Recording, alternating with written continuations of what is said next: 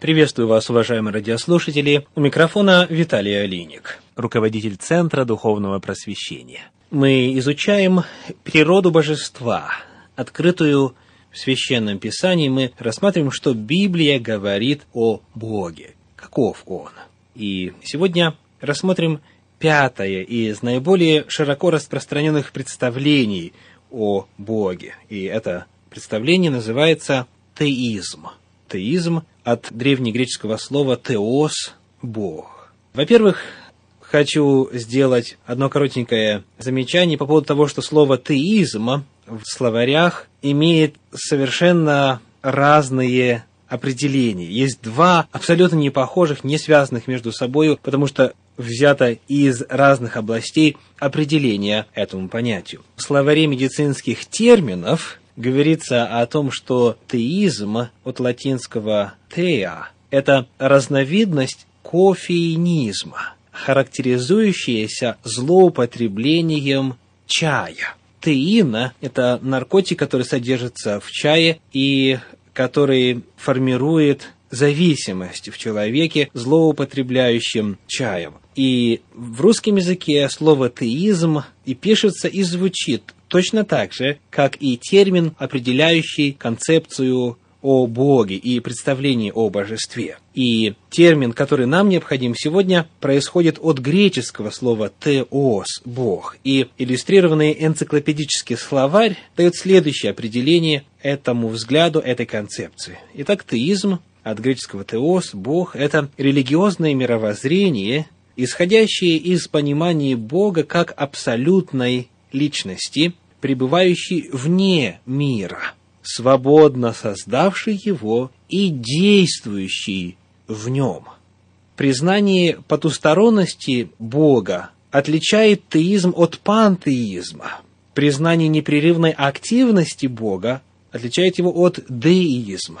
Теизм наиболее характерен для генетически связанных между собой религий – иудаизма, христианства и ислама, говорит иллюстрированный энциклопедический словарь. Итак, теизм, соглашаясь с деизмом в том, что Бог есть Творец и первопричина, и Он представляет собой личность, пребывающую вне мира, тем не менее утверждает, что Бог не просто сотворил этот мир, но и продолжает действовать в нем.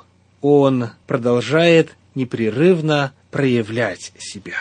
Каково отношение Библии к этой концепции, к этому представлению о Боге? Давайте посмотрим, например, на книгу Иова, 22 главу.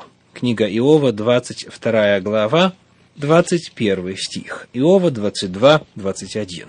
«Сблизься же с ним, и будешь спокоен. Через это придет к тебе добро». Сблизься же с Ним, речь идет о Боге, сблизься с Богом, и будешь спокоен. Библия утверждает возможность близости между человеком и Богом. Библия призывает к сближению с Ним, призывает к установлению взаимоотношений с Ним. Библия представляет Бога как реальное личностное существо, с которым человеческая личность в состоянии заключить договор, союз, завет, вступить во взаимоотношения, приближаться к нему и сблизиться с ним. И далее сказано, через это придет к тебе добро. Не только утверждение о возможности контакта, но и утверждение о том, что этот Бог по природе добр, и общение с Ним приносит благо жизни человека. В книге пророка Иеремии в 33 главе в третьем стихе на нашу тему сказано следующее. Иеремия, 33 глава, 3 стих. «Воззови ко мне, и я отвечу тебе, покажу тебе великое и недоступное, чего ты не знаешь». Бог призывает, чтобы люди разговаривали с Ним, чтобы они обращались к Нему, чтобы взывали к Нему, и Он обещает ответить. И Библия содержит огромное количество примеров того, как Бог в действительности отвечал и действовал и проявлял себя в ответ на общение с Ним. Таким образом, именно теизм, как представление о Боге, является позицией, на которой стоит Библия. Напомню, мы рассмотрели главные пять. атеизм, отрицание Бога, пантеизм, утверждение о тождественности Бога и Вселенной, затем деизм, утверждение о существовании Бога как Творца, но невозможности его вмешательства в жизнь человека. Политеизм, утверждение о множестве богов. И Библия говорит о том, что это множество богов представляет собой не что иное, как демонов, бесов, которым поклоняются в язычестве. И, наконец, теизм – это утверждение о личностном Боге, об абсолютном совершенном существе, которое сотворило мир и продолжает активно действовать в нем. Именно на этой пятой позиции стоит Библия, и на ней основаны три генетически связанных между собой религии, как говорит иллюстрированный энциклопедический словарь, иудаизм, христианство и ислам. Но вот в них, в этих трех религиях, Бога, тем не менее, несмотря на схожести, представляют по-разному. Какую картину предлагает Библия, Ветхий и Новый Завет. Есть ли разница в представлении природы божества? Есть ли разница между тем, как Ветхий и Новый Завет смотрит на Бога и описывает его? Каков Бог? Какова та личность, которую признает иудаизм, христианство и ислам? Какова она с точки зрения Библии, Ветхого и Нового Завета? Перед тем, как мы приступим к исследованию картины Бога, представленной в Библии, нам очень важно остановиться и задать следующий вопрос. Каковы пути познания о Боге? Какие источники, в принципе, могут быть привлечены для того, чтобы что-то определенное сказать о нем, что-то определенное сказать на эту тему?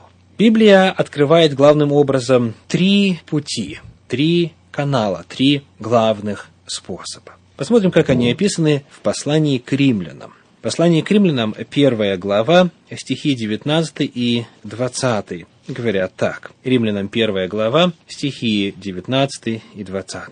«Ибо открывается гнев Божий с неба на всякое нечестие и неправду человеков, подавляющих истину неправдою. Я прочел 18 стих, чтобы шире представить контекст. Итак, речь идет о людях, которые подавляют истину неправдою. То есть они знают, какова истина, но подавляют ее описывается дальше каким образом. 19 стих. «Ибо что можно знать о Боге явно для них, потому что Бог явил им, ибо невидимое Его, вечная сила Его и божество от создания мира через рассматривание творений видимы, так что они безответны» или ничего не могут сказать в свое оправдание, как говорят другие переводы. Рассматриваются те, кто подавляет истину неправдою. И утверждается, что через рассматривание природы, через рассматривание Вселенной, через рассматривание Божьих творений, которые свидетельствуют о первоисточнике, о Творце, о Создателе, видимы божество, вечная сила и невидимый Бог